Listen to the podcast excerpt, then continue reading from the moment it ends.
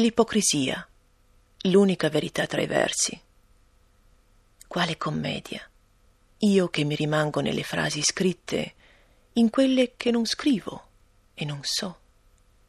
Falsità delle ore passate a convincermi lo scrivere bene. E lascio le righe stare sui fogli, i discorsi e le domande, e mi rimane la stanchezza a dirmi chi sono, cosa ho da fare. Che prima delle notti ho davanti a me le orazioni per angusta condizione, che siano fatte, che siano dette.